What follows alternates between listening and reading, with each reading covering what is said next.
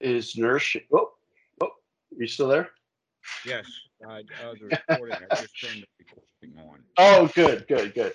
And and it's just really nourishing, you know. So uh, so I'm really grateful for it, and uh, uh, and I I really, you know, the other thing I really appreciate about you personally is you seem you know very joyous. You seem very happy, and and uh, you seem to really exemplify, you know, what it is you're talking about. And uh, I, I wish that wasn't as quite as rare as you know what I experience. You know, and I've been around the block a couple times. I don't. I'm not the most dedicated practitioner. I don't. You know, I don't do a uh, a retreat a month or a whatever, but I've done a few. I've, you know, I've I've lived in Zen centers and I've I've done some practice over the years, but I, I really um, uh, I really appreciate you know your your dedication, your your joy, and and I'm watching the thing the the uh, uh, I'm still uh, watching the um, the uh, recordings of Alex, you know, and, and just really enjoying that and your your dedication to that, and it's just it's really uh, really helped me. So really been beneficial. Okay. Well, there's several things that can be said about um, some of the stuff that you're you're talking about. Let's start this way. Most Westerners who come to Buddhism, they don't come to the real teachings of the Buddha. They're not available. What they come to is Western Buddhism. And Western Buddhism has a whole lot of Western ideas about what Buddhism should and ought to be. And so Mm, you'll find a lot of Westerners who become teachers, they try to present themselves as stone statuary mm, mm, mm.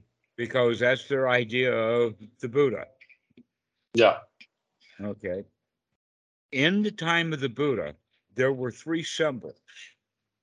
One was the Dhamma chakra or the Dhamma wheel. The other one was the Bodhi leaf from the tree. And the third one was a picture of or a representation of a tree with a sit a seating place, an empty seating place under it. It wasn't until Greek um, uh, influence in India that statuary ever became part of Indian culture, Mm. starting at around 300 BC period of time, and all of a sudden there's a huge amount of statuary, Buddhist and otherwise, that spring up in India. Mm, mm, mm. Okay. And so this the uh, the icon of a sitting statue of a Buddha did not exist until about 200 years after the Buddha. mm. Interesting. And that most of the statues that they had at that time were also not in the sitting posture, but in all of the postures all together, so that it was Mm. just one of four postures. And so there's a lot of Asian lying Buddhas or reclining Buddhas statues. Mm. Mm-hmm. There is also a lot of statues of the Tudong monk. Now, the Tudong monk is actually it's a, it's a, a picture of a walking monk, except that he's walking with all the paraphernalia that the monks would use to go camping. That Oh. You could say, in fact, say that the, the possessions of the monk is nothing but 2,500 year old versions of modern camping equipment. Mm. Mm. The robe itself is the tent. Mm. Also, they would have a um uh, an umbrella, but the umbrella always has a hook at the top of it, so that the pole can be taken out. To where with us, we think of the umbrella as the pole that is carried with the umbrella, rather than taking the pole out and using the umbrella as a tent. Mm-hmm. Okay. So Yep. the Tudong monk is going to have his bowl, his Sanghati robe, and his umbrella. Mm. But the picture is of him walking, an active uh, piece of statuary. Mm-hmm. You also have a few statues, a lot of statues actually, of a, of a standing Buddha, but almost always they have it with the hand out Mm. like this. Mm. the radiating hand that's pu- uh, out. And the idea is is that you put your attention, your mindfulness, your awareness on the uh, uh, on your hand as if it were radiating joy, love, uh, supersonic vibrations, magical um, uh, uh, um, X-rays, anything like that. But Okay. that's how that's how you hold a hand out with your awareness uh, on that place and there's a lot of statues for that but Huh. the western mind has gotten the sitting statue and that they think Mm. that to become a buddha you got to sit Mm. without recognizing that if you see those buddha statues every one of them has a slight smile little Mm. smile on the face of the buddha Mm. that's Right. the part that is often missing Yes. is Mm. that smile. Okay. And then um, there's many different talks that, I've had with people about it, uh, where the actual Mahasi Sayadaw and what he taught is Mm. not what has become the Mahasi method in the West. It's not the same Mm. thing. Mhm. Why? Because they always leave a few pieces out. It's Mm. almost like this. Every deck of cards eventually becomes not a deck of cards because one or more cards turns up missing. And yet many people will continue to play with the deck of cards, even though some of the cards are missing, and they may or may not even know that there are cards missing or that which cards are missing. Mm. Okay. Mhm. Yep. That's what's happened to Western Buddhism. In fact, you could Mhm. think of the teachings of Buddha as very much like a puzzle. Let us Mm. use the example of a jigsaw puzzle. Mm. And the way that we uh, do jigsaw puzzles is we start looking at the pieces, noticing the colors, and eventually we get some colors together and try to fit the pieces together. Mhm. Western Buddhism has two problems with that jigsaw puzzle. Mm. One is is that we don't really have a good picture of what it is that we're trying to put together. In fact, some Mm. of the most difficult jigsaw puzzles, the whole thing is just black. There is only one color there. It's all black. It's a great big puzzle, and you've got to figure out how to do it without seeing any of the colors. Mhm. Mhm. Okay. Well, Western Buddhism comes like that because even though there's colors are there, we still don't know what the picture is. We don't know what we're looking for. Everybody's got their own ideas of what a Buddha is, and almost always it's got influences from Christianity. So so we true. put the Buddha up there with Jesus. So true. So true. Mhm. Mhm. And and so the jigsaw puzzle has another problem other than we don't know what the puzzle is that we're trying to put together, and that is, is it's got pieces missing. Mm. Yep. It's like Leroy Brown. He's like a Mm. junkyard dog with a couple of pieces gone, Yep. Yep. right? Yes. That's the problem. Well, what pieces are missing in the jigsaw puzzle? Joy. Mm. That's what's missing in the Western, because in fact, we take uh, Buddhism and try to turn it into something that we already understand, which is Christianity. And Mm. Christianity is based upon suffering. And that if Mm. you suffer enough, then you'll get forgiveness, you'll get grace. Mm. Allah will have mercy upon you rather than justice. I've had enough justice now. I want some mercy, Right. right? Yeah. Yeah. That's not what the teachings of the Buddha is about at all. Buddha is not going to save your ass. Just not Yeah. going to. Neither will Yes. Jesus. Neither Yeah. one of them are saviors. What they are are examples of what you could be doing yourself. Go save your own butt. And does this lead us to the idea of gladdening the mind? Is that where Mhm. this goes? Is that what you're you're uh, ultimately uh, leading um, a, a student to is to gladden the mind? Actually, there are four things. Okay. And that we could say that when we have these four things, then those combine together in a whole to make something new. Mm. Okay. So there's a fifth thing, which is Okay. the product of the four things that we put together.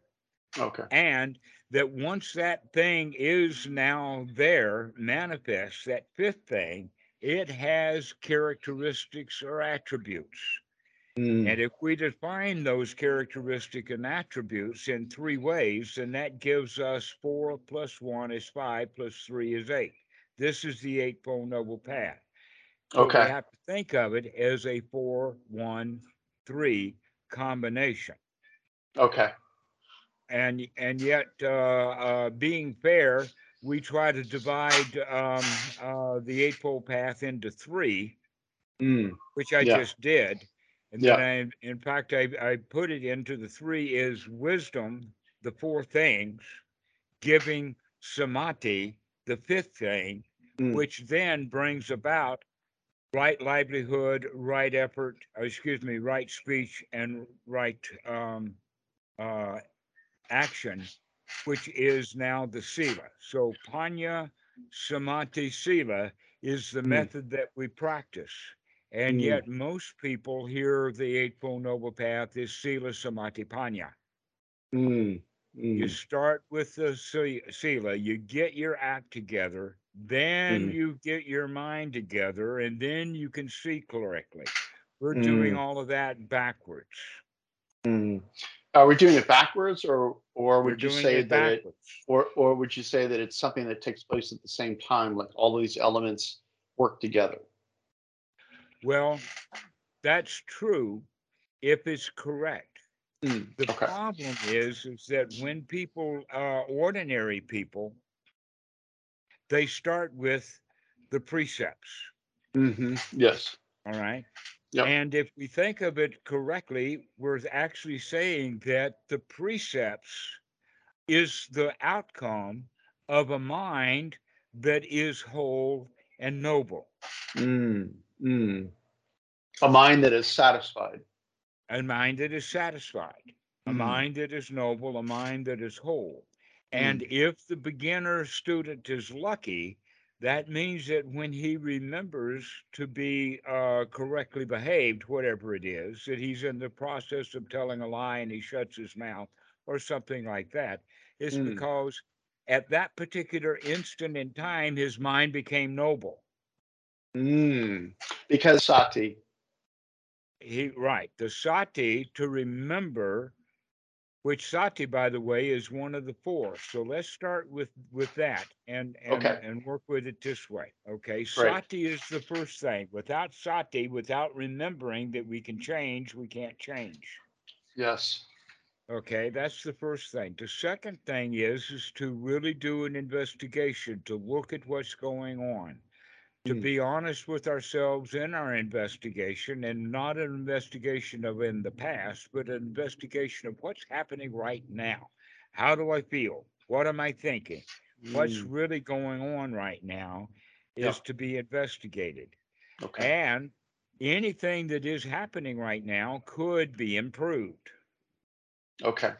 So what we're investigating is what can we do to make an improvement with this? Is this good enough as it is, which is often the case, or Mm. can we do something to fix it, to make it a Mm. little bit better? Mm. This is the investigation for wholesome versus unwholesome thoughts, so that we can see that thoughts are unwholesome versus thoughts that are wholesome. If we if we wake up and recognize that the thoughts that I'm having right now are wholesome, yippee! Right. Okay, we got it. Yeah. If we wake up and recognize that this thought is not wholesome, now we take the right effort to change it, to fix it, to make it more wholesome. Right. And may I ask a, a question? Go Um, ahead ahead. You just uh, did so. I know. I just don't interrupt. Um, when you talk about wholesome, are we talking about what is true right now? What is great about this moment? And what I'm experiencing that's satisfying for myself? You know, I'm breathing, I'm safe, I'm, you know, all of the things that are not a part of what, like you said last time, what's dangerous about the past, perhaps what's dangerous about the future. So unwholesome becomes really more about what's unreal and what's imaginative and what isn't true but we fear or we we resist or we you know reject you know this kind of thing. And that wholesome becomes uh, becoming, uh, I think friendship is something you've spoken about, embracing, you know, uh, not only what we don't like, but, uh, you know, but what is our, what is sort of the fuller experience of our life as it is right now. I, Mhm. you know, I, I don't mean to take over the conversation. I want to listen to you, but I really want to understand this idea of wholesome and unwholesome. All right, let's go into that. Okay, let's go into that.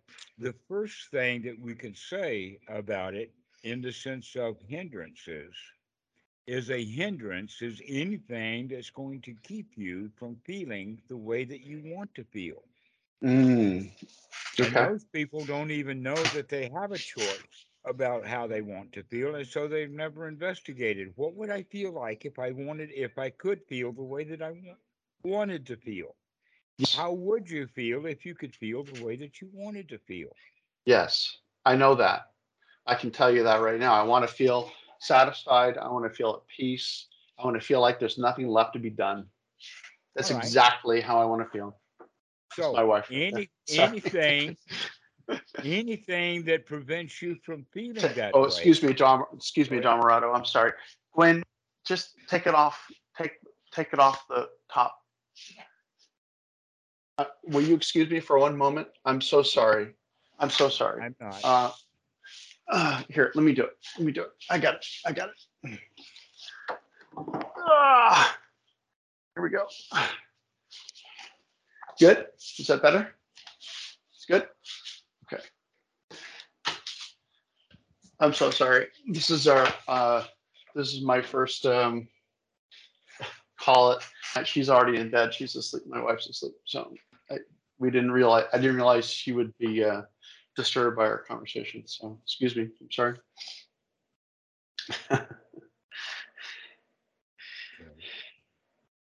So the question is if you could feel the way you wanted to feel, Yeah. how would you feel?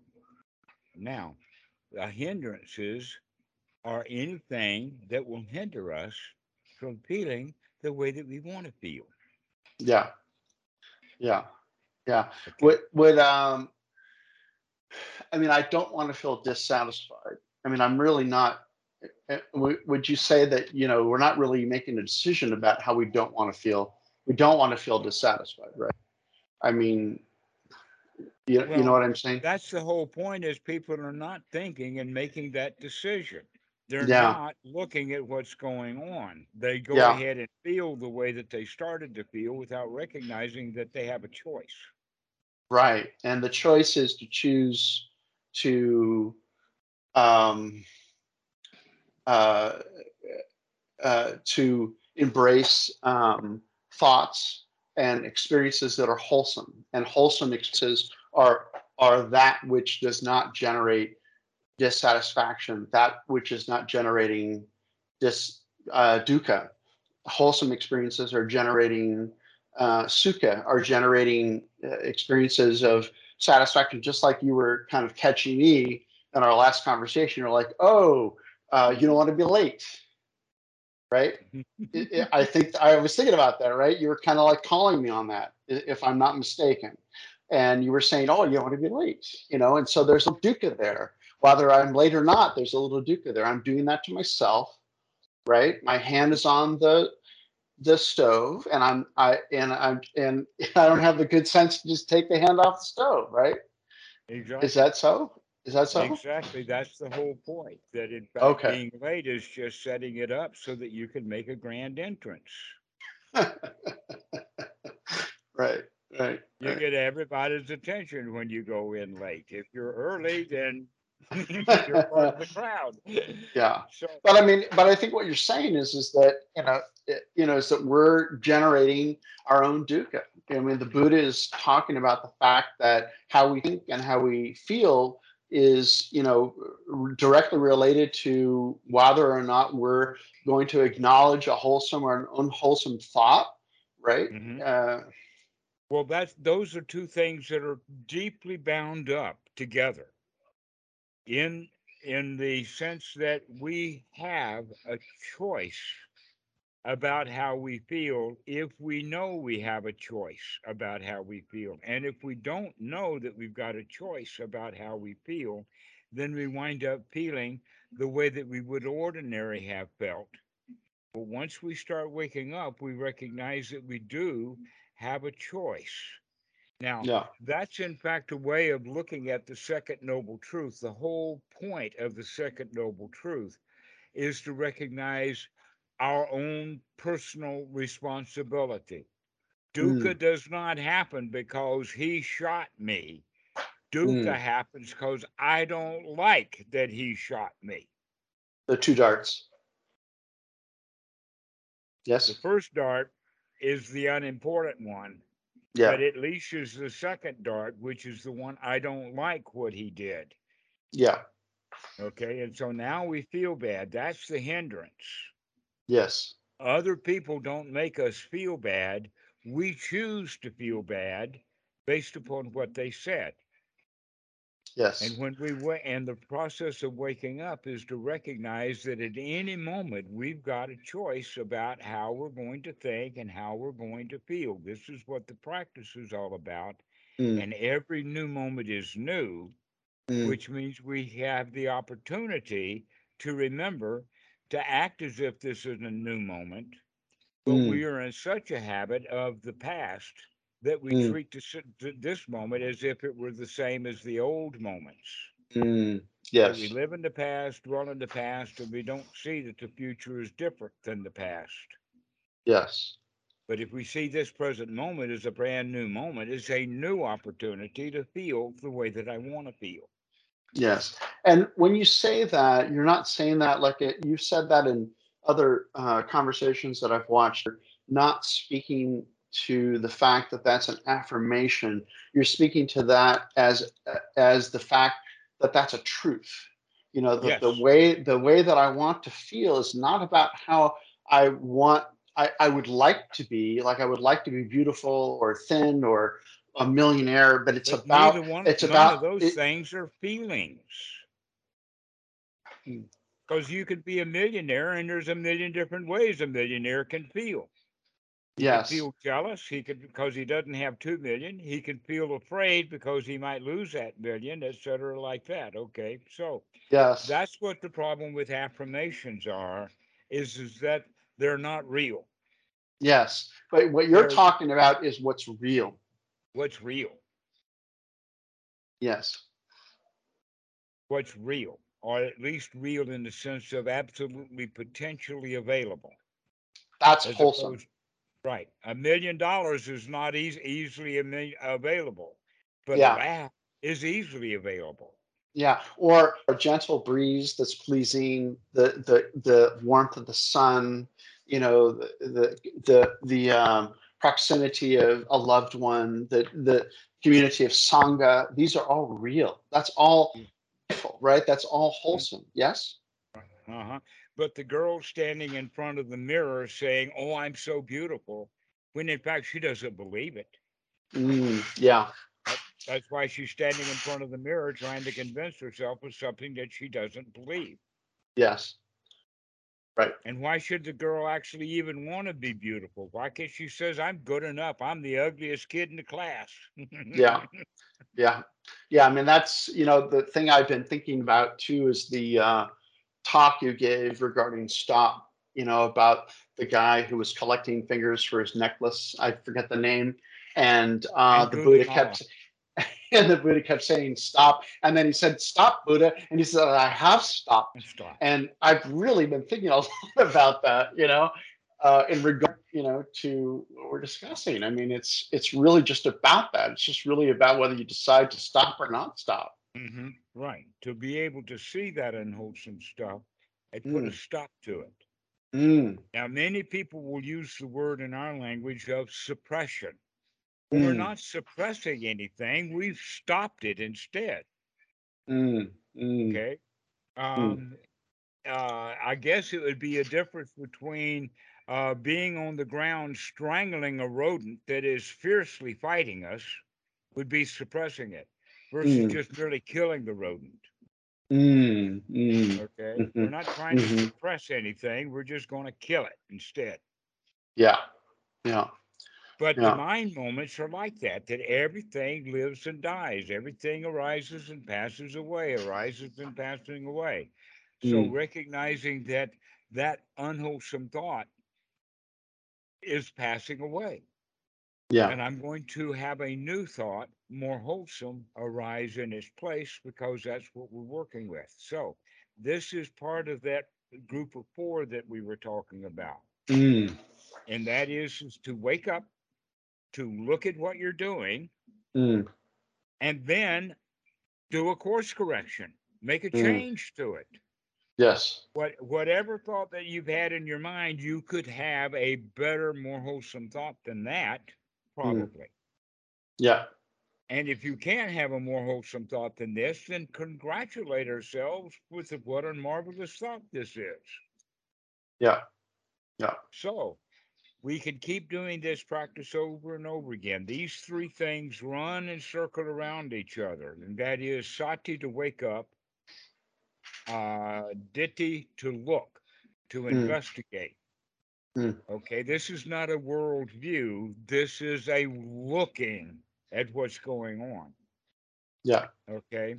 Yeah. And then the next one is the right effort. And right effort and right uh, viewing and right sati run and circle around each other, gaining um, momentum, gaining skills. And when Mm. we get the momentum going, then we add a fourth spoke to the wheel, and that fourth spoke is called in the Pali Samma Sankappa. And Samma Sankappa is attitude. Mm. Mm. Mm. Is often translated as right intention, which is correct, Mhm. but right thought is not. Mm. Okay. Mm. That Yeah. in fact, uh, if it is a thought, it's a very, very quick kind of thought. The Mm. example would be when a tree is cut down, which direction is it going to fall? Mm. It's going to fall in the direction you cut. Well, it's going to fall in the direction that it's leaning. Mm. Okay. And Okay. you cut it so that it leans in a particular direction. Yes. Yes. Yes. Okay. You Yep. make it weak in the Right. direction that it's going to lean.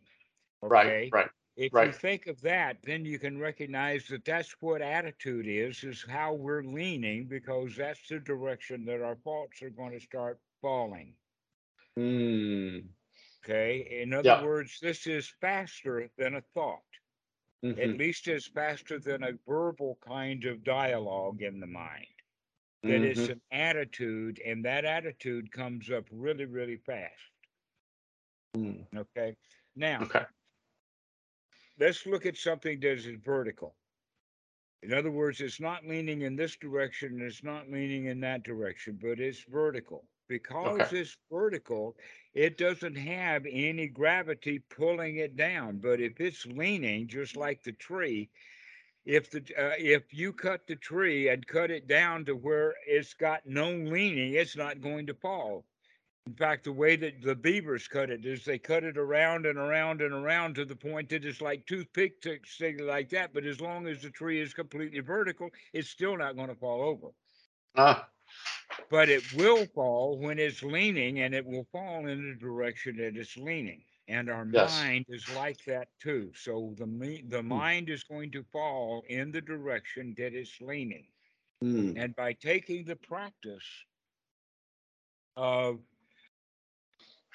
remembering to take a look and to make a change, and to remember to make a- uh, to take a look and see what's going on and making a change, and we do that over and over and over and over again, we begin to change the attitude of how Mm. things are leaning. Mm. when we were little kids, we were born as a victim. We can't Mm. feed ourselves. We can't clothe ourselves. We can't talk. We can't tell the uh, the big people what we want or anything like that. That we're victims. We're born victims, and the big people make sure that we stay victims. Right.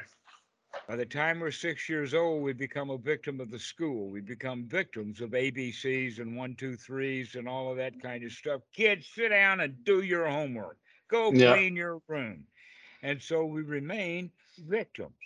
Mm. When do we ever become champions? Mm. We have to think Most for people ourselves. Will stay in that victim's mentality and they lean towards victimhood for the rest of their lives. This is one of the places where, uh, and this happens in all occasions.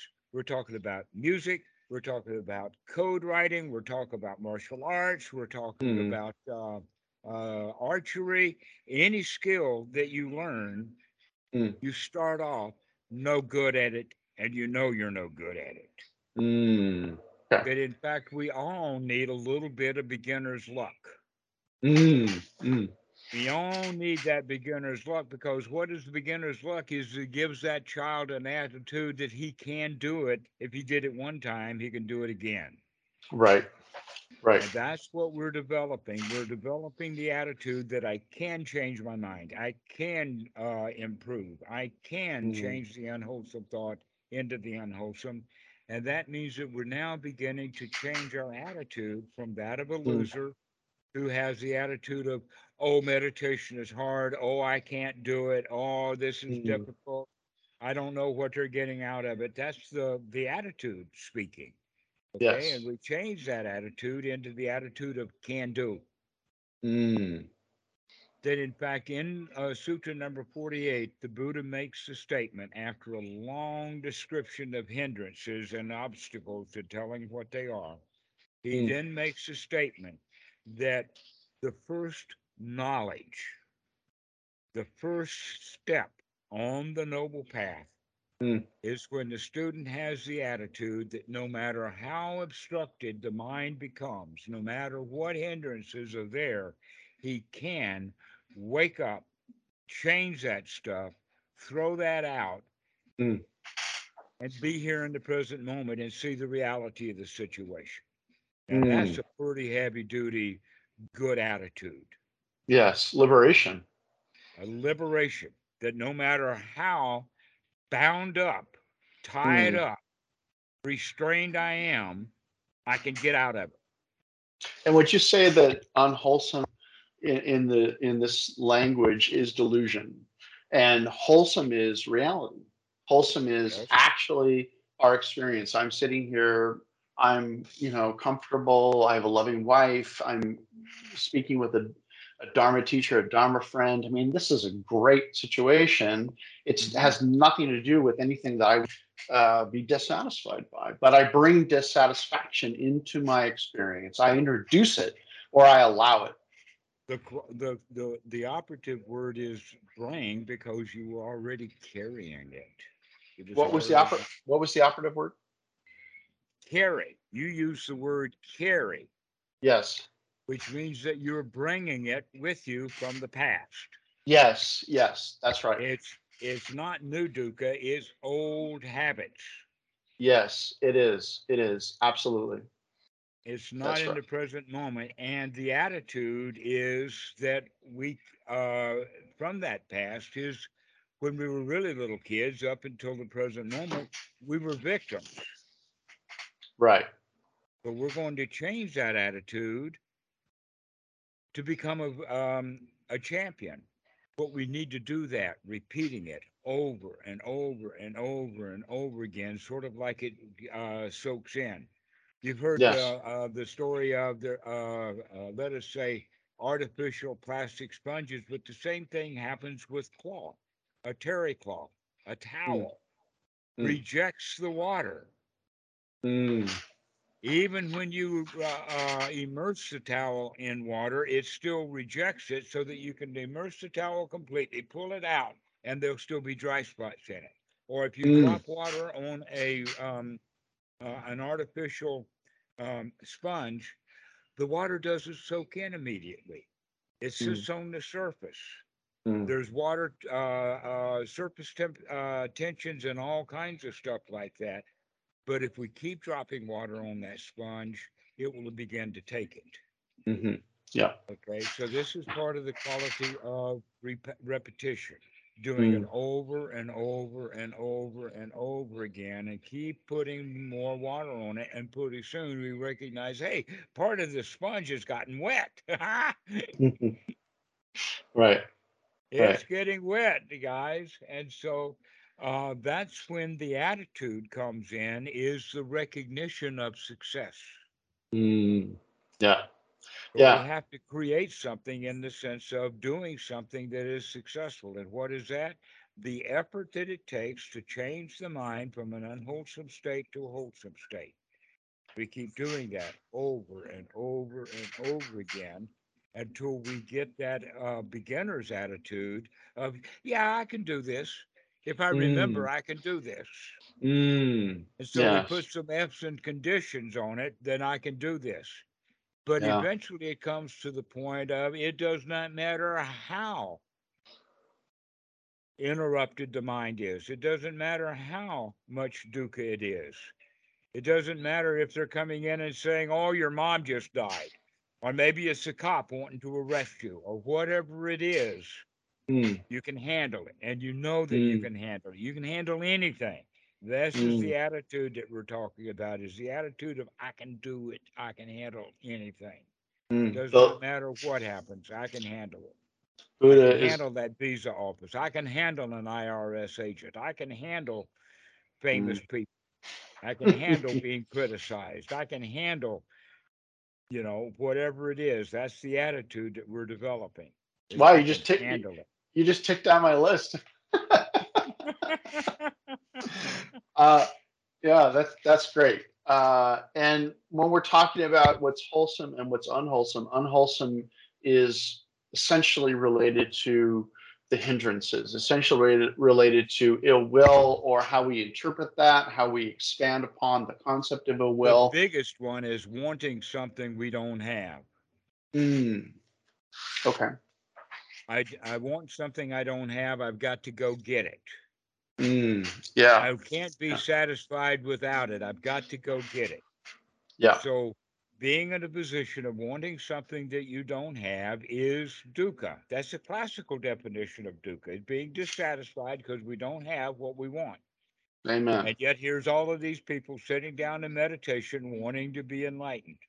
That's right. Wanting the big experience, the big enlightenment, the the transformation, the magic, right? You know, like I mean, God, I've been down that road. I, you know, I mean, you have more than I have, but I one of the reasons why I'm so attracted to what you're saying is because I've been down that road. The the magical Buddhism, the magical this, the magical mm-hmm. that. You know, yeah. Sorry to interrupt.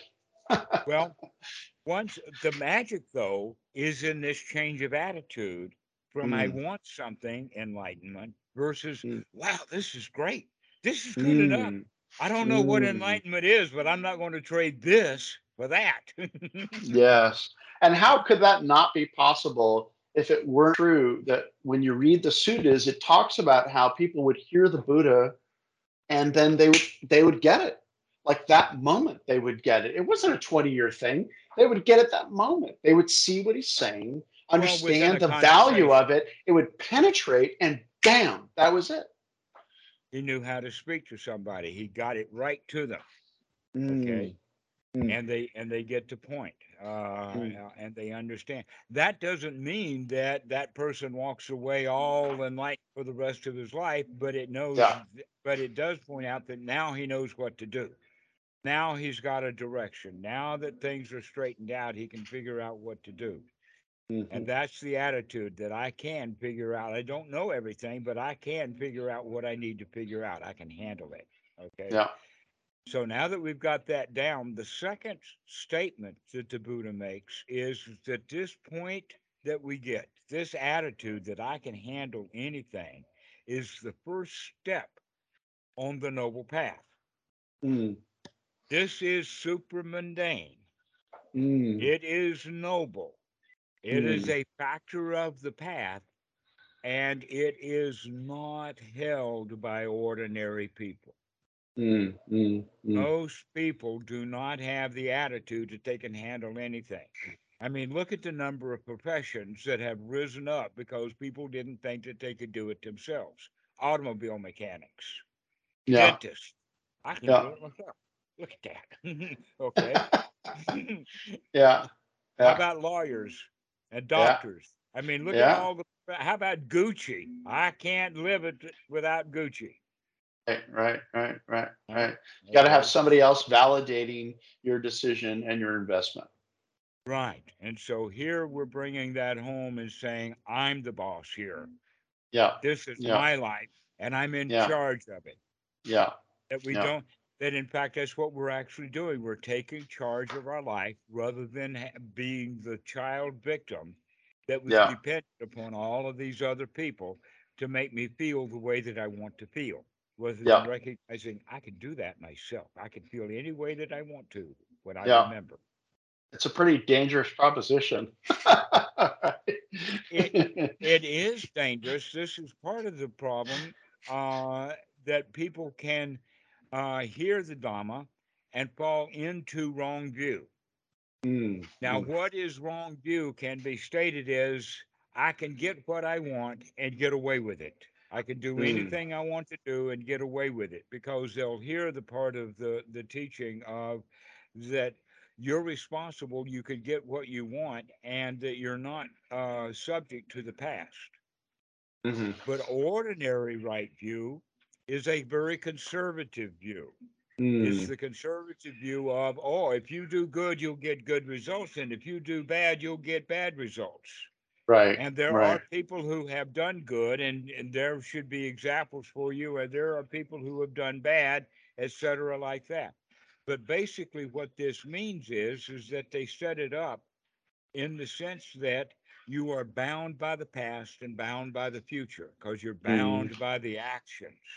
Mhm, Yeah, But if we think that we are not bound by them, then that gives us the wrong attitude that we can get away with anything. We can harm people and go about that. mm, But the Buddha teaches no, there is good action that gives good results, and there is good bad action that gives bad results, but it's based upon conditionality, cause and effect.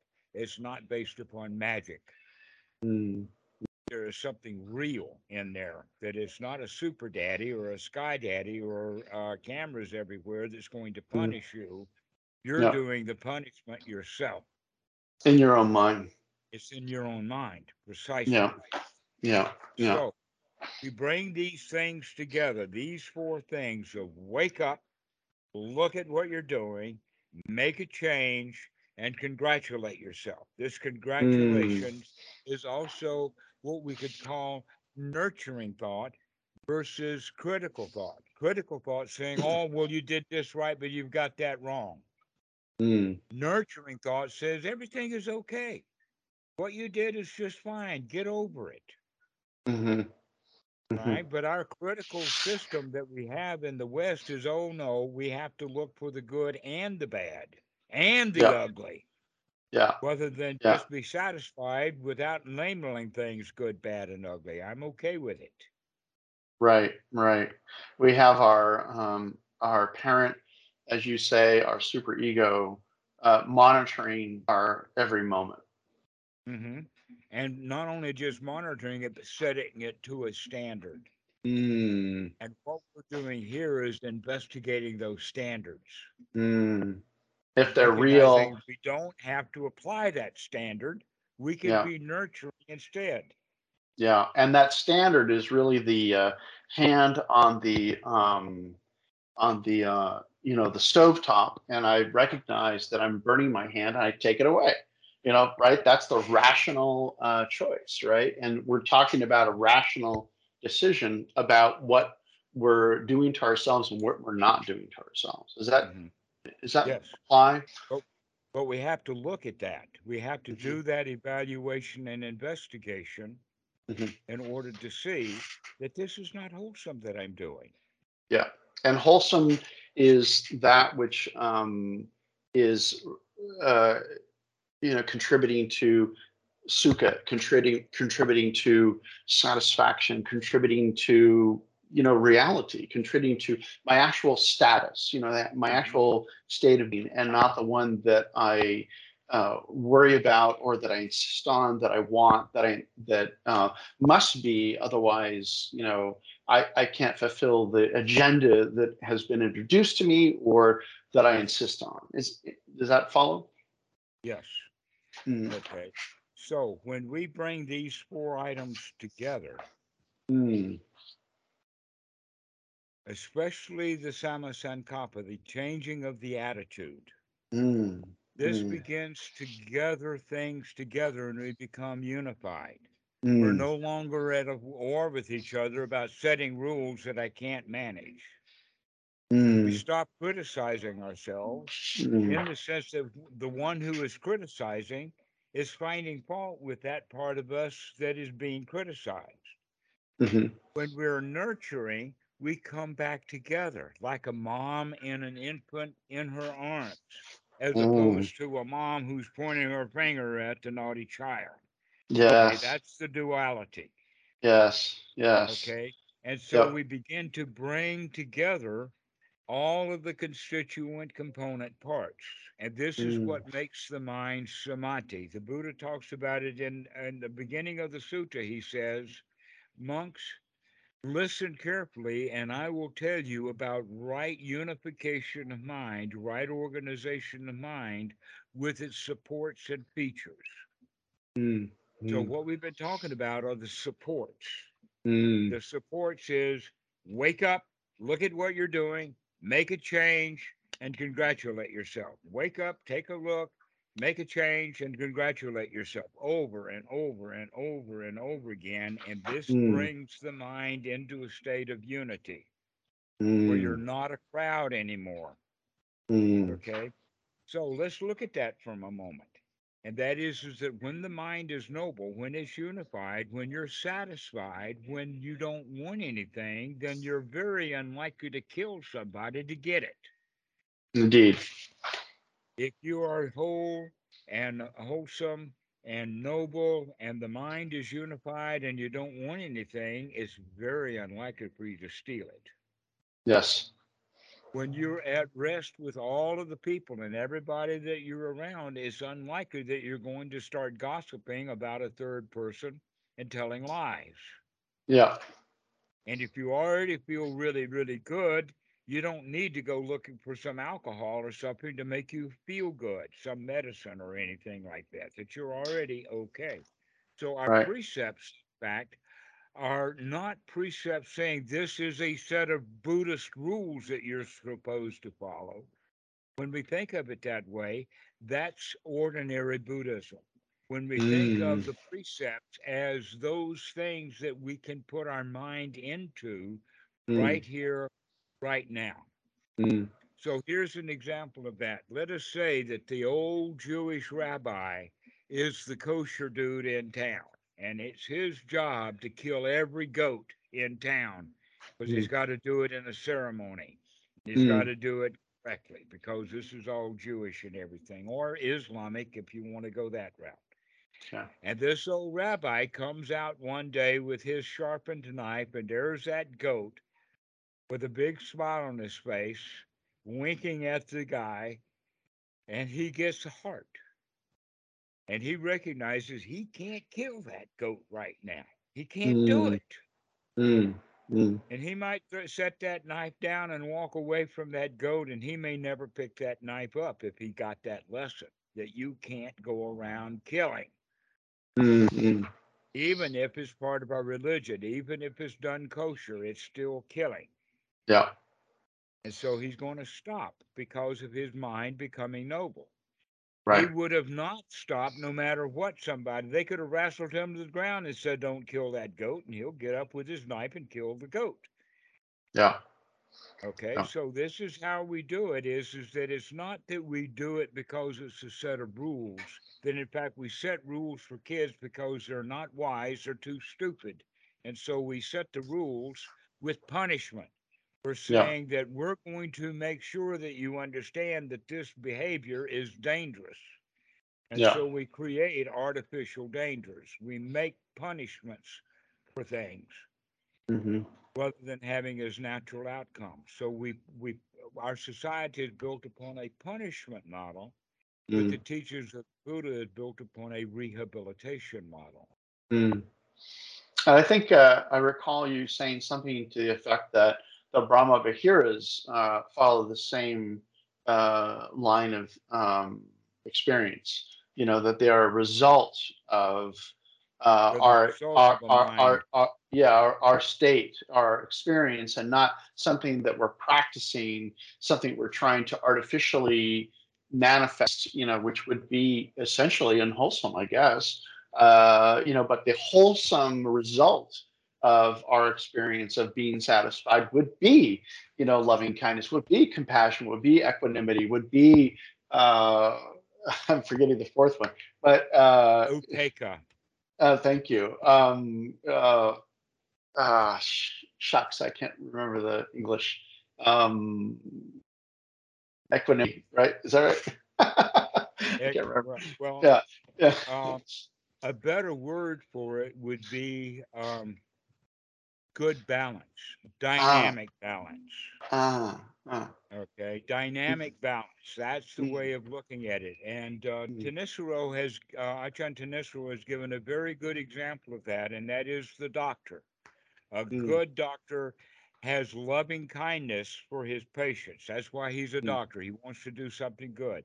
Mm. When he is with a patient who has a disease, it's possible for him to catch that disease. That would be Mm. real compassion. If somebody is Mm. sick with a disease, the only way that you can be with them in their Mm. passion is to get sick with them, Yeah. to have a pity party with them. Mm. Yeah. Okay, if somebody is angry, they want everybody around them to be angry. Right. Misery right. loves company. The Yeah. doctor's got to make sure that he stays safe so that he does not catch the disease. I mean, this was very common with the COVID when it first started, is all the nurses were getting sick with COVID. Right. They time. weren't taking the correct precautions to stay Yeah. out of it. Okay, Yeah. so real compassion means that you don't get sick. Mm. Okay, and so the Mm. mudita, the third one, is giving the actual cure. Mm. The real cure, which in our case would be joy, would be happiness, would be satisfaction. So we actually work with people who are in a pity party to help them to cheer up and to come out of their pity party rather than Mm. join them and say, You've got a right to feel bad. It, it, ain't it awful that he beat you up or whatever? So Yeah. a better way to saying it, huh, that's not a much of a bruise at all. Mm. That's just And- a little bruise. You got out of that really easily. Okay. Right. So And, and that's mudita, sympathetic joy. Go ahead. oh, I'm sorry. I didn't mean to interrupt you. I- I'm just. Uh, I was saying it. It reminded me what you were saying. Just reminded me of uh, what uh, you talked about that the Buddha taught two things: dukkha and um, uh, dukkha nirodha. And what you're speaking to, I think, is the nirodha, right? I mean, you're talking about expressing that experience, not only in your own, you know, personal experience, but how you're helping other people with it, right? I mean, Right. Exactly. So that Mm. would be the the friendship that's on that's Mm. both sides. The inside is is that I can come and nurture myself and feel really good. And then I Mm. can go over and be around people who are miserable and help them to feel good too, without Mm. getting sick with the disease that they have. mm. Okay. and would you call that a gladdening of the mind? right. I mean, is it the gladdening of their minds? Yes. I mean, uh, when I smile, people smile. When I joke and grin, they grin too. It's Yeah, a- yeah. It's a sympathetic vibration. If I come on really tough and angry like that and tell you how bad the United States government is and how this political party is terrible and they do this, that, and the other thing, then you'll feel that way too. Yeah. If you're not mindful, if you're not awake. So when Yeah. people feel a certain way and they want other people to feel that way, the other people do and feel that way in sympathetic vibration. But here we're turning the tables around on that. We're not going to feel the way that they feel. We're going to continue to hold our joy and let that rub off on them rather than their misery rubbing off on us. Yeah. And it's not an affirmation. It's really, it's really just an acknowledgement of the fact that you're capable of seeing the thoughts that are that are unwholesome, that are dissatisfying, and returning your experience to what is satisfying, returning your experience to reality, which is not Mhm. the dissatisfaction, which is not the unwholesome uh, thought, and the training and the skill is to to continually return to that, to continually repeat that until it becomes your general experience. Is that does that follow? yeah. Yes. So now let's look at Upekkha. Okay. All right. the doctor again, going back to the analogy of the doctor. As much as they want to cheer up their patients and get them well, some of the things that the doctor does actually is detrimental and he sometimes kills their patients. In fact, more people die in the hospital than any place else. That's a good reason Mm. right there to never go to a hospital. That's where you go to die. The doctors are waiting there to do it to you. Okay. Now, here's the point. This is all still in ignorance. We don't have medical science down yet. And the Mm. and the proof of that is is that every patient that every doctor has ever had dies. Mm. Some of the patients will outlive the doctor, but most likely the doctor is going to outlive a lot of old people that die right on his hands. Mm. Right. How does the doctor feel when he loses his patients one after another after another? Is he Mm. going to be strong minded? Is he going to be able to handle that? Or is he going to have something we call in our society now burnout? Mm. Teachers burnout, psychologists burnout, um, uh, social workers burnout, nurses burnout, doctors burnout, Mm. out, cops burn out and burn up. Yeah. Yeah. Yeah. Right. Okay. All of these helping professions wind up having burnout because the individual that is practicing prof- profession doesn't have control over his own mind when he loses it. Mm-hmm. The doctors lose their patients. Okay. Mm-hmm. Mm-hmm. And so we have to have the sea legs to be able to handle the fact that the deck that we're on is up and down and up and down. And sometimes we lose and sometimes we win. Right. And so uh, this brings another analogy of um, uh, how to balance. Imagine the old uh, sea captain on his uh, big fishing boat Mm. high, in high seas, and he's going from Mm. the bow to the stern. He can make it. Mm. But if you have a uh, landlubber who has no sea legs and he's sitting on the bow of that ship with the captain, and the captain goes to the stern in high seas, the landlubber is not going to make it. He's either going to heave over the side or go over the side or bang into the cabin wall or try to grab some ropes to stand up because he can't handle it. That's right. Hey, uh, Dhammarato, would you excuse me for one moment? Okay. I'm so sorry. I have to use the Okay. restroom. Don't be sorry. Just go do what you're going to. Don't take 10 Thank- minutes to apologize. Just do it. Thank you, sir. I'll be right back.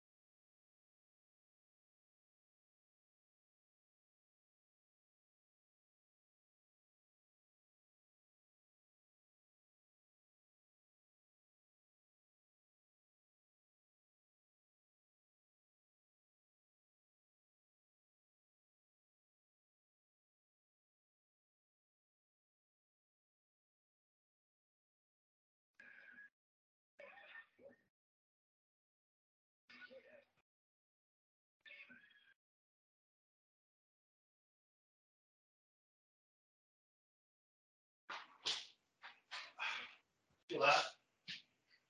You left? Okay.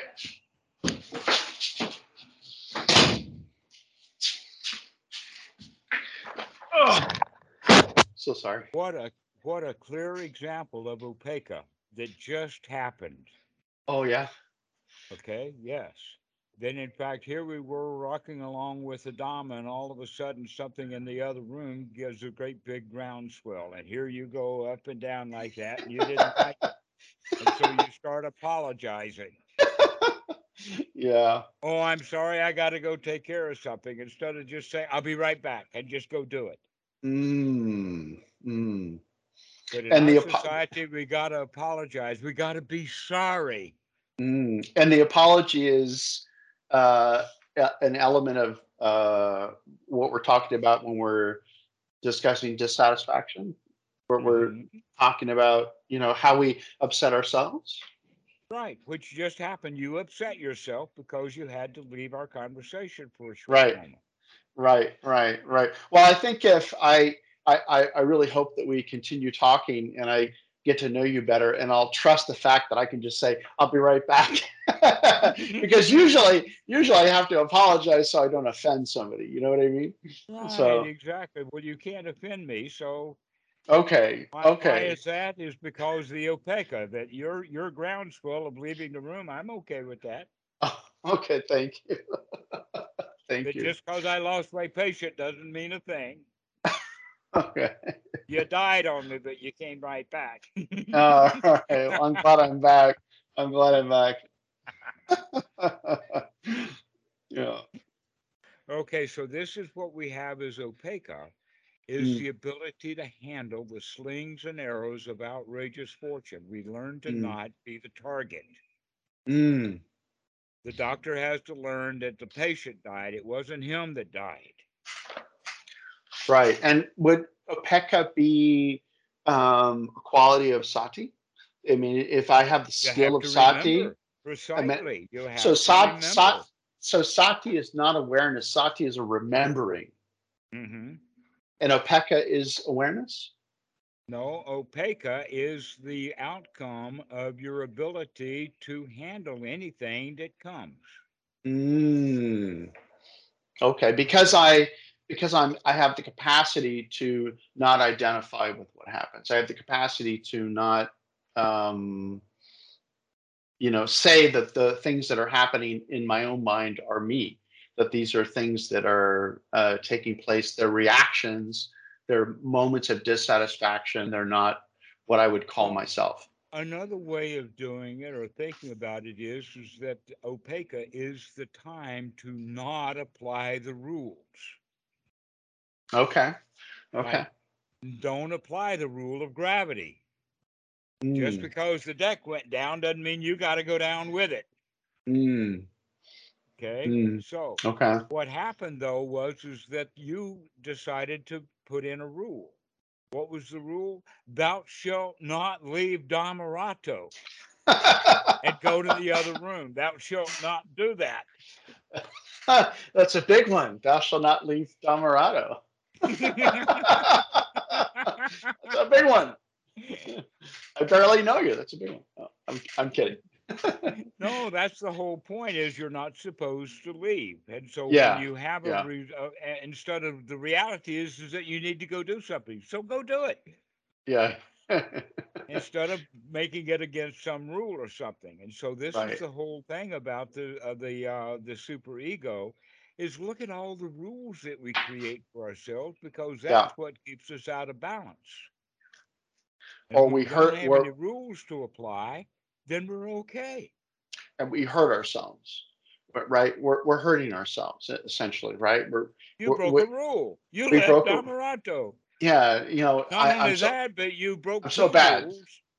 you wrote another one because you you knew in advance that you had to leave Dhammarato. So here you are apologizing about breaking a rule that you just broke, and now breaking a new one by leaving.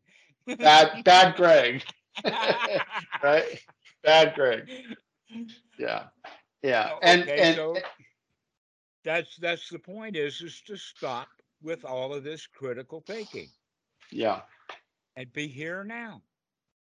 right right. And that's the stop right? That's the story about the stop the finger hunter or whatever his name was i forget now but that's you know the guy wanted the buddhist finger. That's the point of the story right? I mean that's the point of the story is you're is you are stopping. You are deciding to no longer participate in the you know uh, yeah the rules and the compulsion and the training and you know the you you must do this now. Mhm. I mean, you know, I, I, I, hear that and I agree with that and I completely see it and I experience it. But I also would not choose to be disrespectful to you. I would not choose to be uh, impolite. You, you know what I'm saying? So, like, I mean, that's not the same thing, right? Well, actually, I don't see anything like there. I would say uh, an example of being rude or impolite would be like some of the comments that I we get, like, "Who the hell do you think you are?" Mm, mm, Because I've had those kind of comments. I or see. others would say, "I would like for you to be a teacher, but I disagree with you on this point or that point." Yeah, right. Okay, so saying that you don't agree or that you don't like something with someone, that's actually, if you think about it, that's impolite in all society. That's being rude everywhere. Yeah, When you try to confront people with what they've done wrong as an introduction, they don't, Right. out of the blue comes this, you know, giant Right. criticism. right, right. That's Without rudeness. without an actual engagement, without actually, you know, dialoguing with that individual. Mm-hmm. Yeah. Yeah. Right. And so criticizing another person is rude. I mean, that's a- because they take it as feeling uh, like that you've offended them, being Yeah. offensive. Yeah, and I, and I think you had mentioned in one of your other uh, talks you know, about bad speech and how bad speech is really, you know, not making bad speech is what has solidified and maintained the sangha.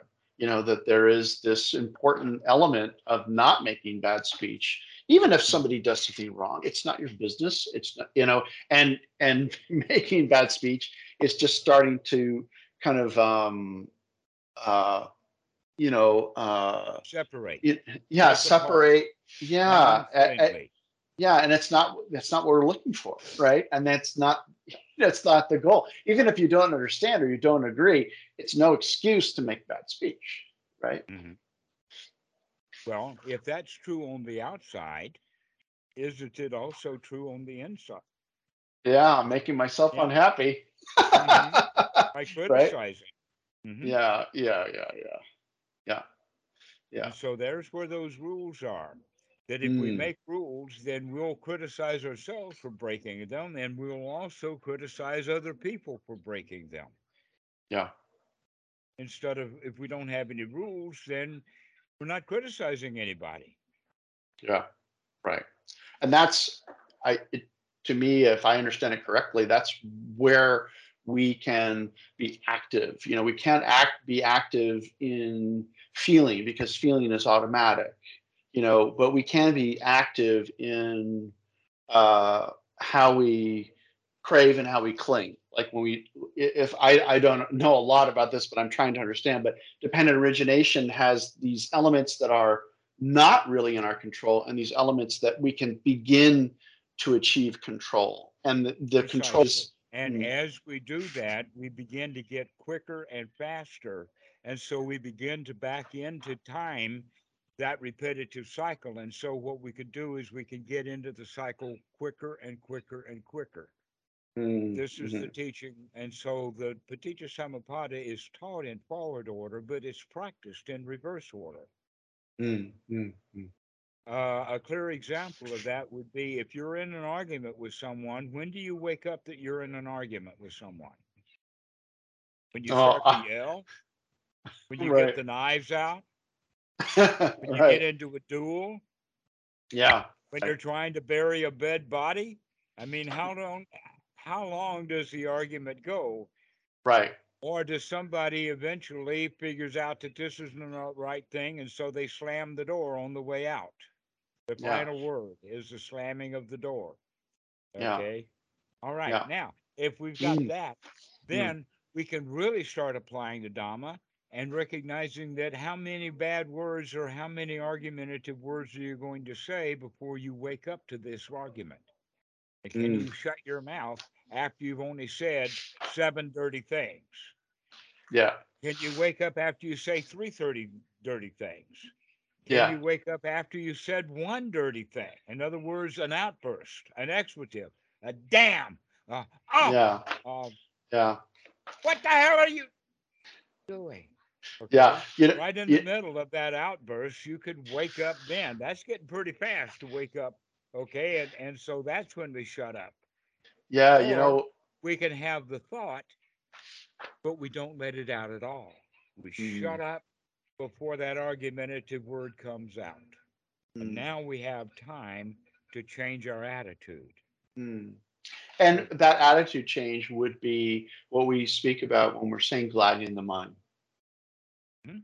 Is that Gladdening correct? The mind has many different attributes to it. One is that it changes the way that we feel, and it also changes our mental attitude slowly over time. And it's not an affirmation. It's not something I'm making up. It's not a fantasy. It is something that is becoming. Uh, it- it's something to represent the reality of my experience. It, it, the reality is, I don't have to argue with her right now. Yeah, The argument, Right. uh, the reality is, I'll feel better if I stop arguing and start smiling. yeah. The reality is I don't have to suffer. The reality is, I don't have to put up with this. Yeah, yeah, yeah, yeah, yeah. I see that. Mhm. Okay, so we're dealing with reality. The reality is, I don't have to say anything. Yeah, But if I because if we're I'm going to get into trouble. Better to shut my mouth. Yeah, I, I know that well. Yeah, I'm, I'm, I, I, uh, yeah. Yeah, I mean, anything else would take us into more of a magical uh, perspective, right? You know, where we're making things up and we're in, you know, kind of what you speak about in terms of affirmations and how that doesn't actually fulfill the, uh, you know, the tenets of what we're we're addressing, right? We're talking about wholesome and unwholesome, unwholesome is actually really more of the magical and wholesome is more of the reality The reality, exactly. Let's get Hmm. real here. Mm, That in Hmm. fact, that, that word uh, to see the reality, see the truth of the situation, is what we wake up to, mm, rather than the hindrances. Is how bad can things be? How yes you know yes so we we come out of that negative thinking into looking at how good things are actually right now yes. I think you say what if isms right? Isn't that one of your phrases? What if isms yes? Mhm. yeah. I borrowed so- that from the republicans. That's a good that's good. I'm glad to hear that. about what aboutism they need help especially I donald think. trump. You say well you did this. He says well what about that? And what about this over here? And what about them back there? You know that's the what aboutism right it's nice it's nice that there's something wholesome coming from that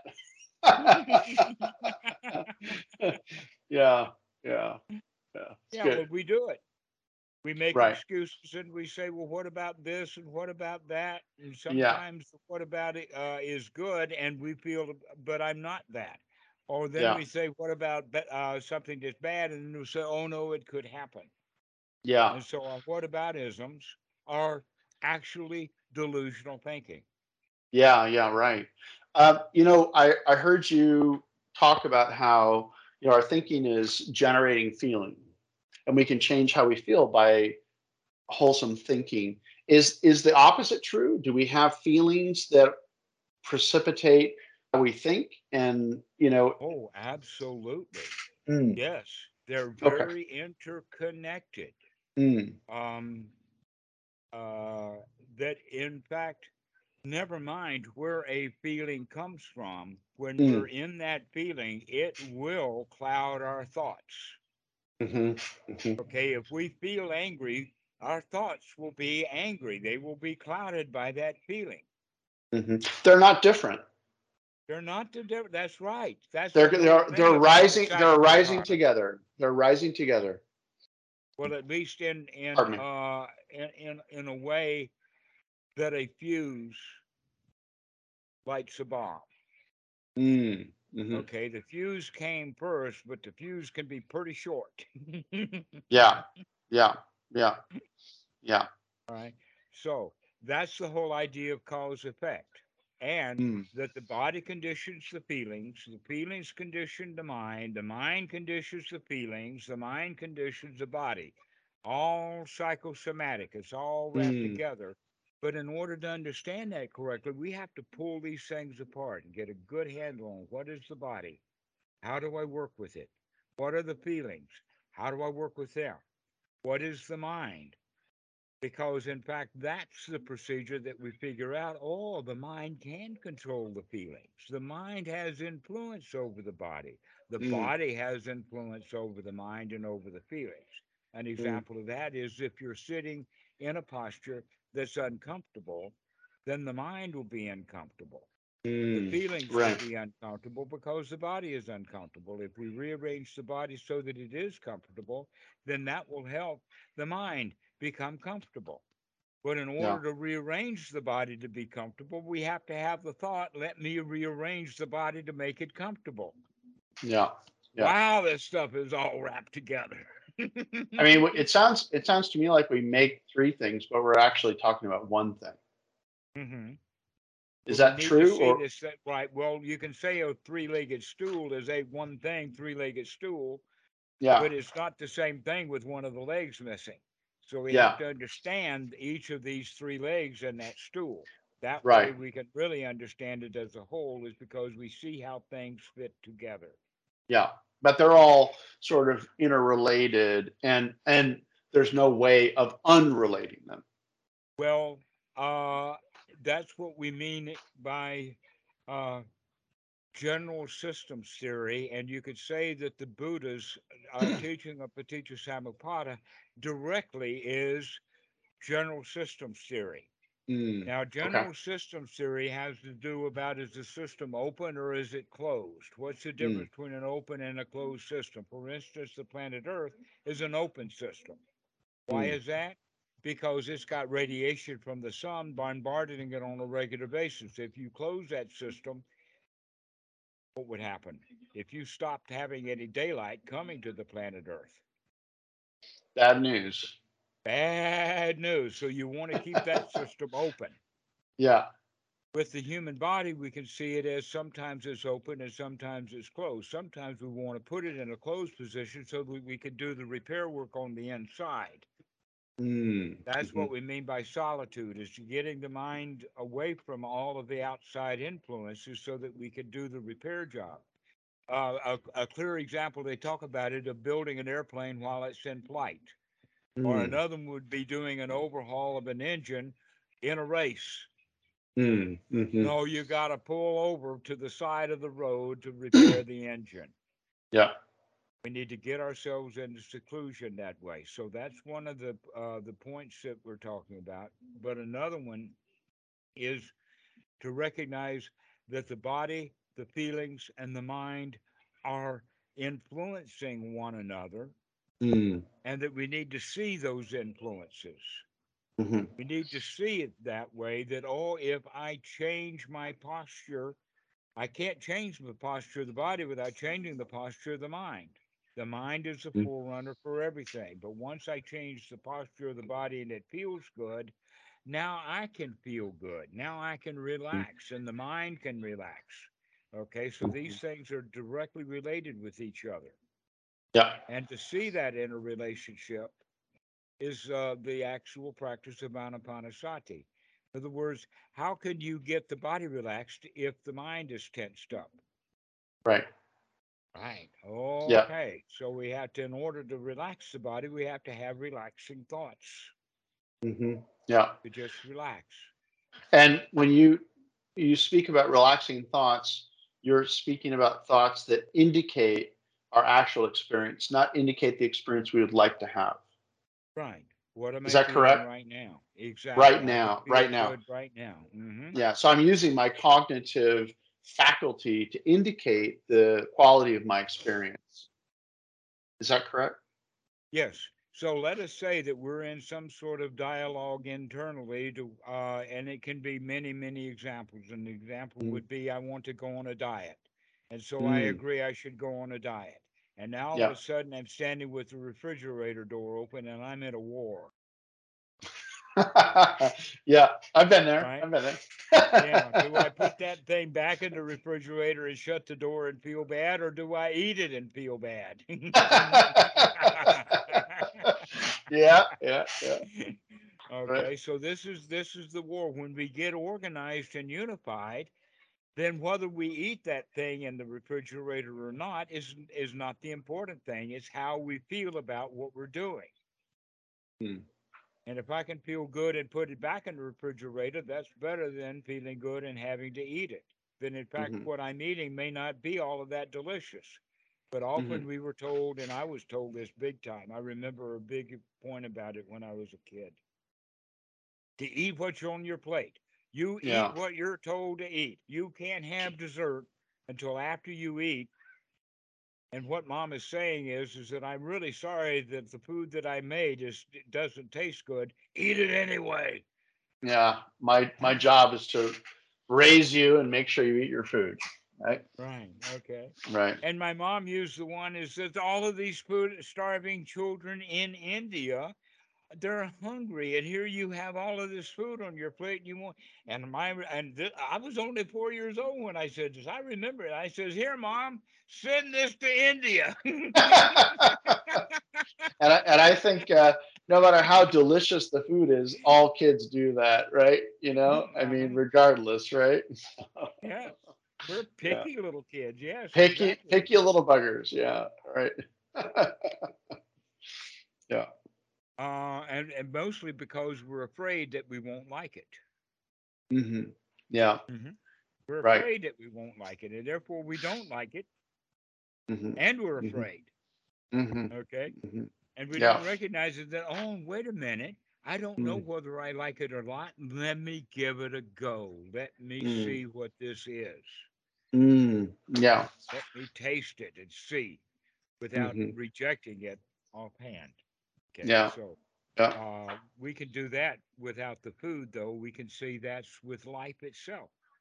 Mm. Rather than having a bunch of rules and a bunch of fears and all of this, let's pay attention to what's going on What's going on right now? right now. What's happening right now? Right now. Right now. Like right now, what's the reality of my experience and the thoughts that are indicating that experience? Right. And the breath that you're taking is keeping you alive right now. Right. Right. Right. If you don't right. take this next breath, you're going to die. Yeah. Yeah. Yeah. That's how immediate the breath is. That's how important it really is. Yeah. I think I- it's life giving. yes, sir. Yes, sir. I mean, I think what I'm really trying to get, you know, focused on and very clear on is the word unwholesome and the word and the and the phrase gladdening of the mind. Like that, those are the two things that I want to really be sure that I'm um, I'm practicing, you know, as carefully as I can.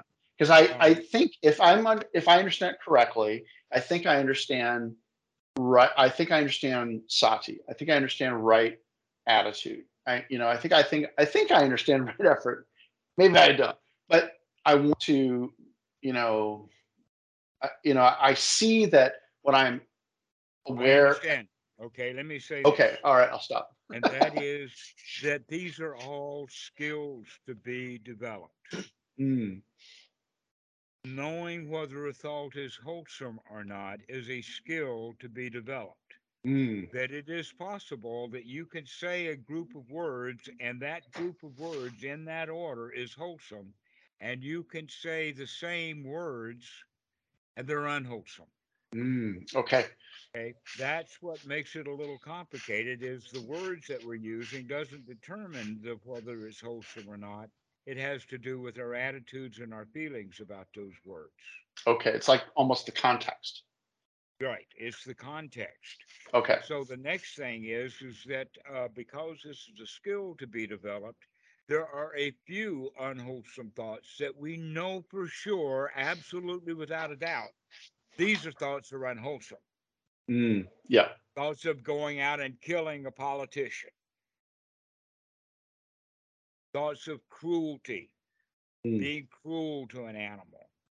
Okay. Yeah. This would be unwholesome. Thoughts of wanting stuff that we don't have is a little bit more difficult to mm. understand that that's an unwholesome thought. Yeah. Okay. So Yep. the next one is that there are going to be some thoughts that we do know that are going to be absolutely wholesome without a doubt. No doubt about it. This thought is going to be a wholesome thought.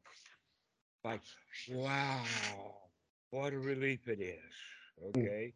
Yeah. Now, Yeah. There is a wide variety of things in between, and it is your job to keep investigating, keep looking, keep noticing so that you can figure out for yourself what is wholesome and what is not wholesome. Okay. This is a skill to be developed. It's not a question that can be answered. Okay. So wakey wakey, keep looking, uh, keep Okay. noticing, Okay. and All right. Uh, recognizing that some thoughts are just downright unwholesome.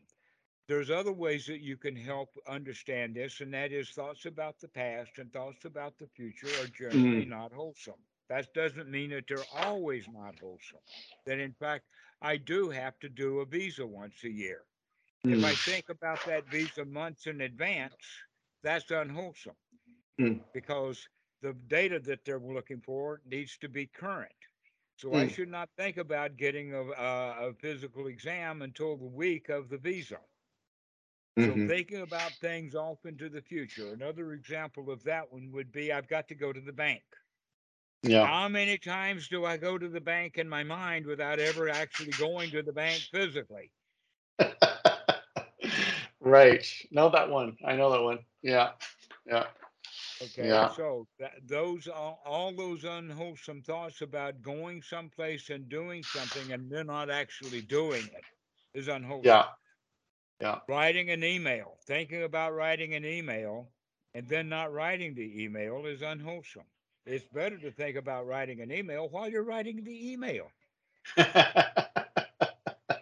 Would uh, any wholesome thought ever generate dukkha?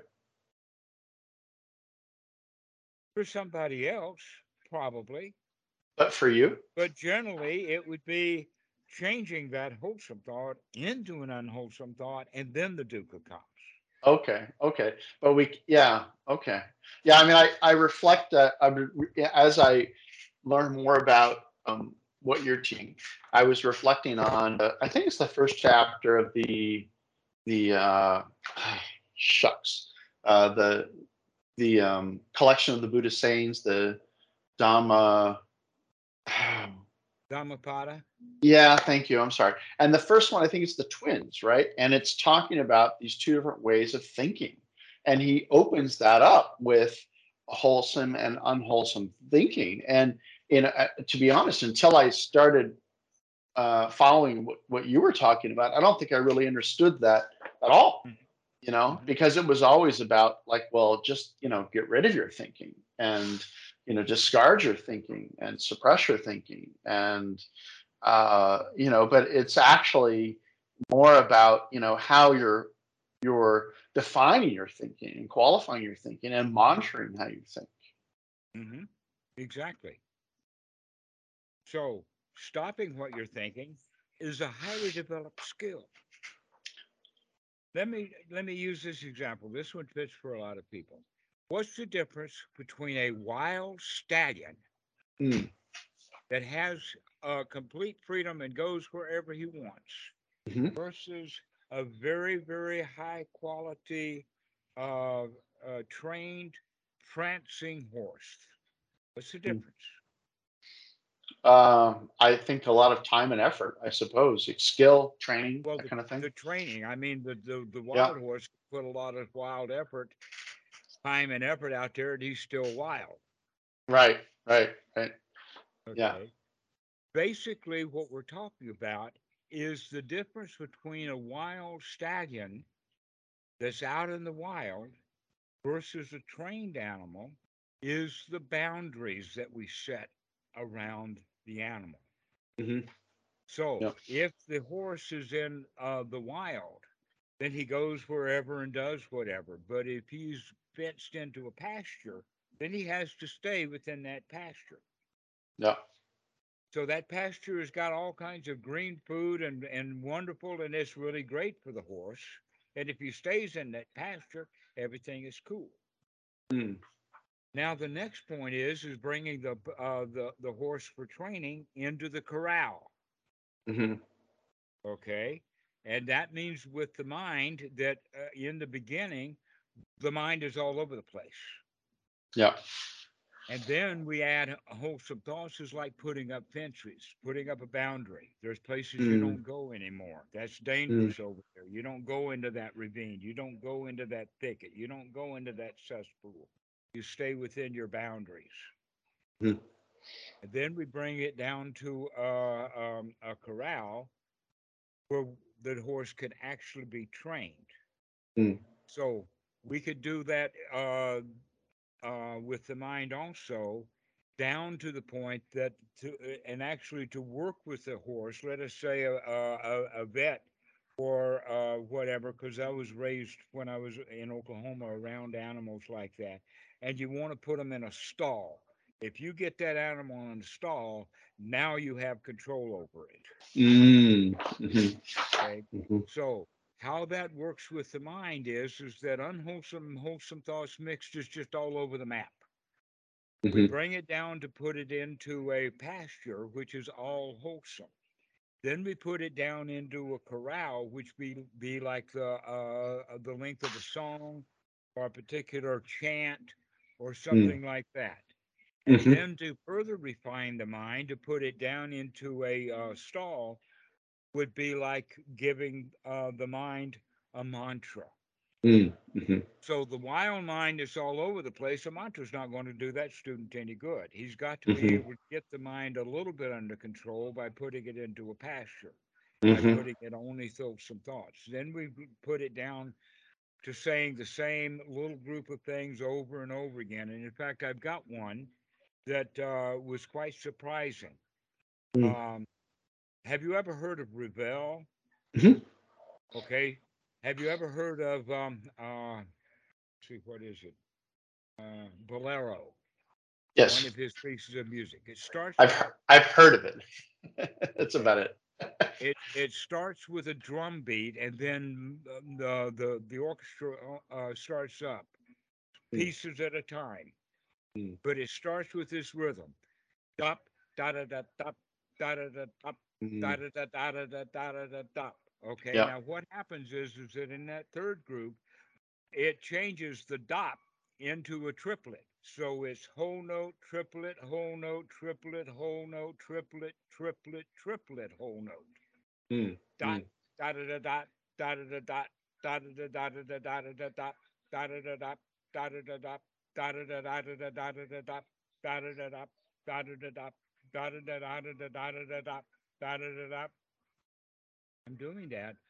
What kind of thoughts are you having? Uh, they were dim- they were diminishing.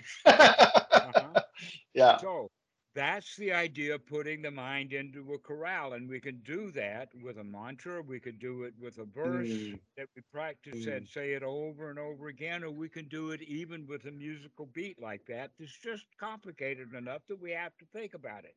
If we Mm. had a beat that was just dot, dot, dot, dot, dot, dot, da, dot, dot, da, dot, dot, da, dot, dot, da, dot, that we're going to lose it. And the mind's just going to go all over the place. But this Right. little bit of complexity where it's dot, dot, da, da, dot, dot, da, dot, dot, da, dot, da, dot, da, da, dot, dot, da, dot, dot, da, dot, dot, da, da, dot, da, dot, da, dot. Okay. You do that for about five minutes and you'll really begin to see what the mind is doing Mm, because you're paying attention to that mantra. And yet, over and over again, these thoughts keep leaking in and you mm, begin to see those things. You begin to really get fast with what you're doing because you've got that standard, you've got that boundary, you've got that mm, framework, you've got that song that you're singing, or in this case with Bolero, you've got that beat, that complicated beat. Dot, mm, triple it, dot, triple it, dot, triple it, triple it, triple it, dot Mm-hmm. Yeah. right? So one thing has changed in that, but it makes it complicated enough that we have to keep focused on it. But while we're while we're focusing on it, you can begin to see what else the mind is doing because it's jumping around. The mind's a pretty fast thing. And this is uh, helping us to more and more clearly see the unwholesome thinking, to see the unwholesome tendencies and nature of the mind. Is that Mhm. is that true? Right. Yeah. Right. Exactly. Mm. And so this is the value of doing those kind of things so that eventually, like with boo on the in breath and do on the out breath, that mind that's so, uh, let us say, settled down, where it's only down to two words, Mm. that's easy down to bring it down to no words at all. Mm-hmm. Mm-hmm. But it's Mhm. a training. Yeah. And yet, so many Westerners say, "Oh, you're supposed to stop the mind," and then they think they can do it. That's like saying, "Oh, you can go 200 miles an hour." Yeah, you can if you have a race car. You Mm. got to go build a race car first before you Mm. can do 200 miles an hour. Okay, or you need to develop the skills to be able to stop the mind. And Yeah. the way to stop the mind is by slowing it down, by giving it something very repetitive to do. And the first thing that we work with is the repetition of only having wholesome thoughts, whatever they Mm. are, over and Mm. over again. But it gives us a lot of variety within that. Mm-hmm.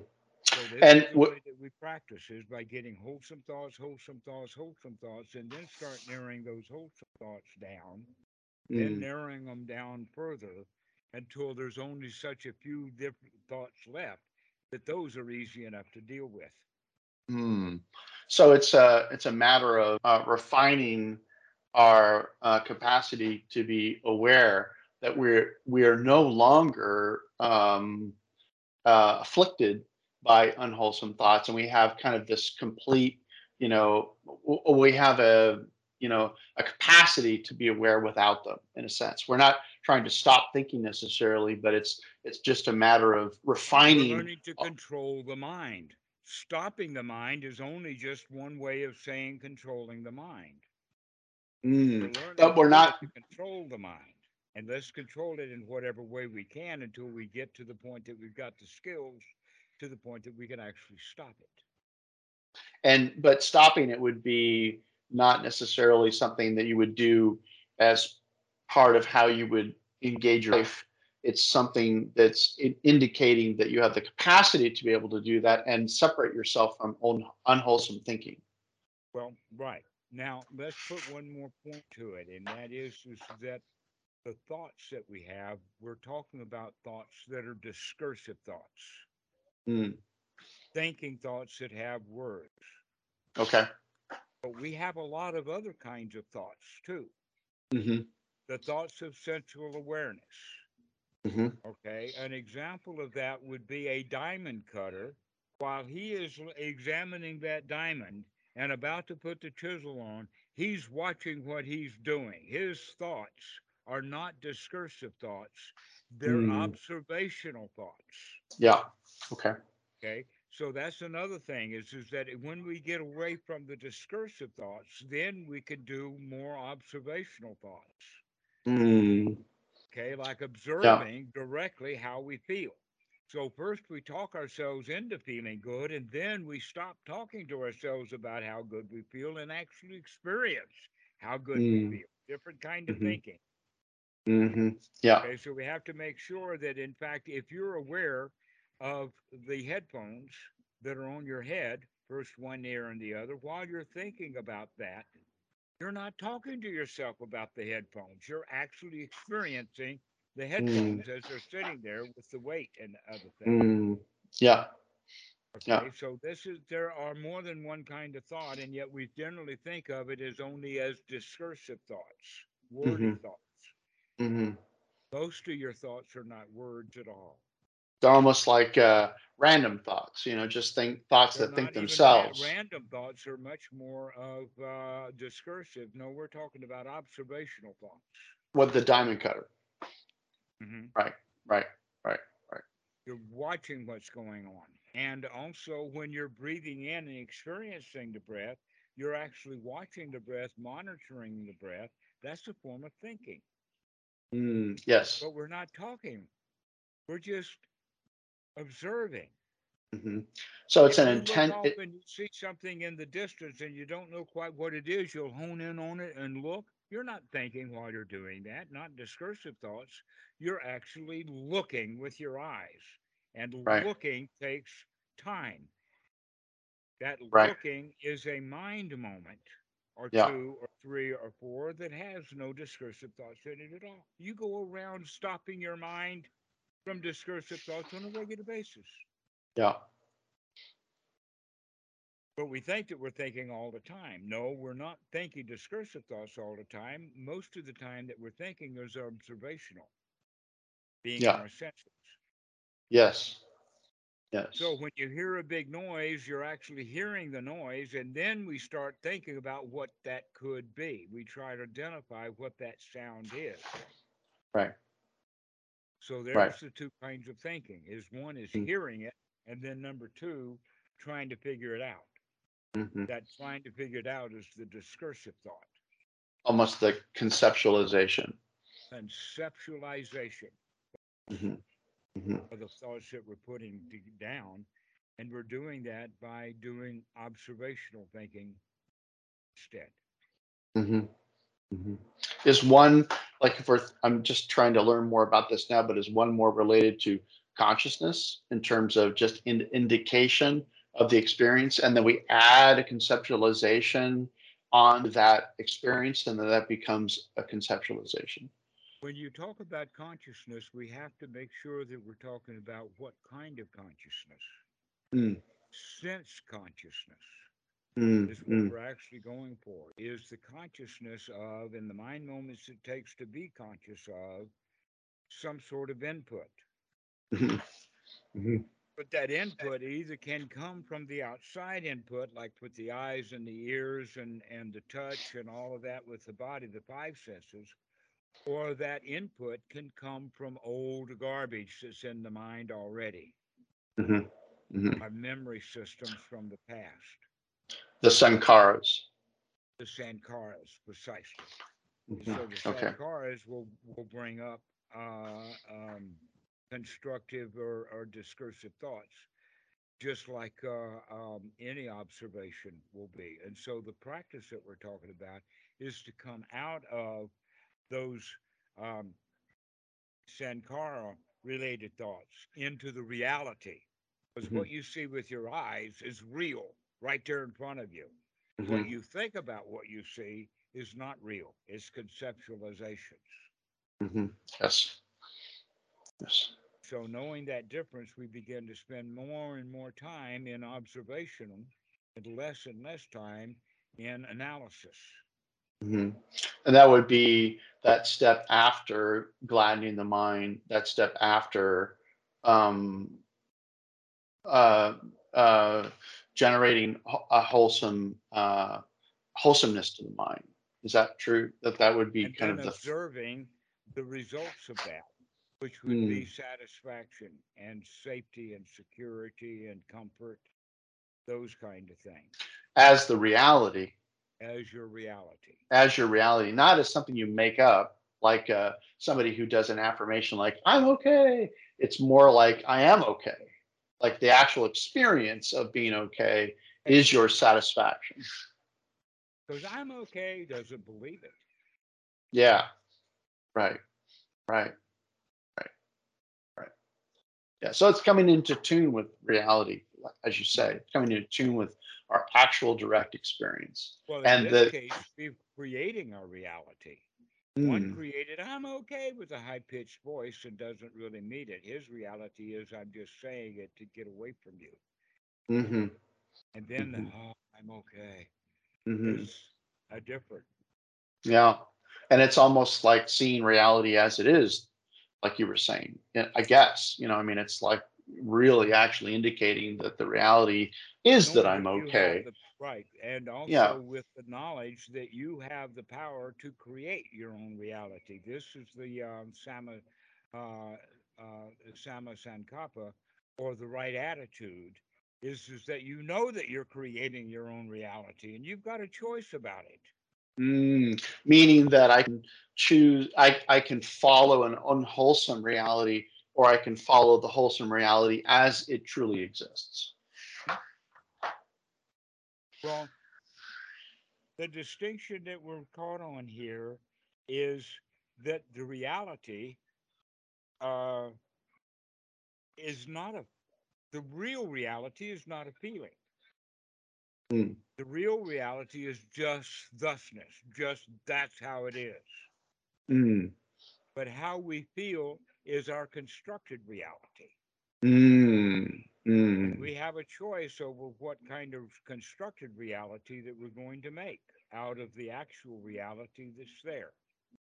And this is the the uh, is it phassa the contact, and then the vedana no, the feeling. Before, before. Oh, before before. before the before it contacts you what is it that contacts you so here's the way of of uh, speaking about that and that is is that when we receive input from the outside it by itself without anything else is just a data point and it doesn't mean anything Yeah. Okay. What Yeah. we do with it is we take that piece of information and add it to stuff from our past in order for understanding. Understanding is perception. In other words, what we see, we don't know at all. We have to figure it out, and the way that we figure it out is either by more in, uh, more sense consciousness taking it in, keep looking at it. In reality, but what most people do is they see what they saw and then try to add something from their past to it to figure out what it is. Yeah. And so our our um, result, which is uh, in the Pali, is the um, Salayatana, the internal representation of the external, Mm. is is mired by our past Mm. Mhm. rather than taking new data and taking new data and taking new data and taking new data would be the right way to do it. We take in data, try to figure it out based upon our past, and come up with an understanding that may not knit reality very well. Let me give you an example of this. Hmm. Two guys are standing on a street corner and they see somebody coming down the street that's dressed in a certain way. And each of these two guys that see that person dressed in that certain way have a completely different reaction to her. Mhm. Yeah. Okay. Now, uh, the example that I use is is that somebody's walking down the street in a nun's habit, hmm and one guy who got spanked by a nun when he was in school, he's going to hate her automatically. Oh, there's that old nun coming down the street, and he doesn't know anything about it other than he sees the nun's habit and matches that with his past. The hmm other guy may be in seminary and he's all Mm. gaga about the Catholic religion and everything. And so when he sees a nun, he has great respect for her. Yeah. Now let's have a third guy who comes on the scene and he looks at what's going on and he takes another look and recognizes that this is not a nun at all. It's a Halloween costume, right. Yeah. right? But Yeah. the other two guys, they put their past into it and both of them missed. Yeah.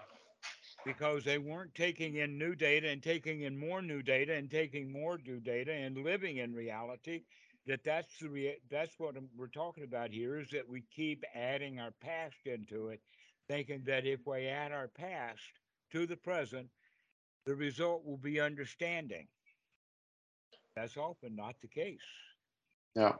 So those folks, those guys needed the sati skill promoted. They needed the sati skill to become to awake wake up and keep to- looking to- to wake looking, up keep- and and could we say that their applica- the, the application of their ideas was unwholesome and that the application of the person who was awake was wholesome is that uh, could we say that I would I would say that uh, let's instead of using the word wholesome here, let's use the word appropriate.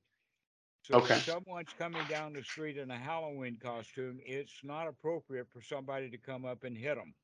Mm-hmm, mm-hmm. Also, it's not appropriate for somebody to come up to the guy in the Halloween costume and bow and scrape and and uh, treat him Right. like a holy person. Both of Right. those things are not appropriate. i guess what i'm trying to understand is like when we say wholesome are we talking about reality are we talking about new data are we talking about living in the present moment and not being completely consumed by our past whatever the past is whether it's something that was Well, neither one positive of for those us. Guys were con- were consumed by their past. They were just merely smallly influenced by the past, and they didn't Okay. recognize that they were influenced by the past. That's what's unwholesome, is that we don't know that we're making stuff up. Mm, so the wholesome is is i- intimately linked to sati. Intimately, we must. it- You you don't have a wholesome moment unless sati is present. Unless you're able to wake up and understand your direct experience. To wake up and look at what's going on, to look Yeah. at what you're doing, Mm, look at the mm, fact that I'm hating someone in a Halloween costume, or I'm Mhm. gaga someone wearing a Halloween costume. mhm. Yeah, yeah. And I I think In I've fact, I never met a nun who wasn't wearing a Halloween costume.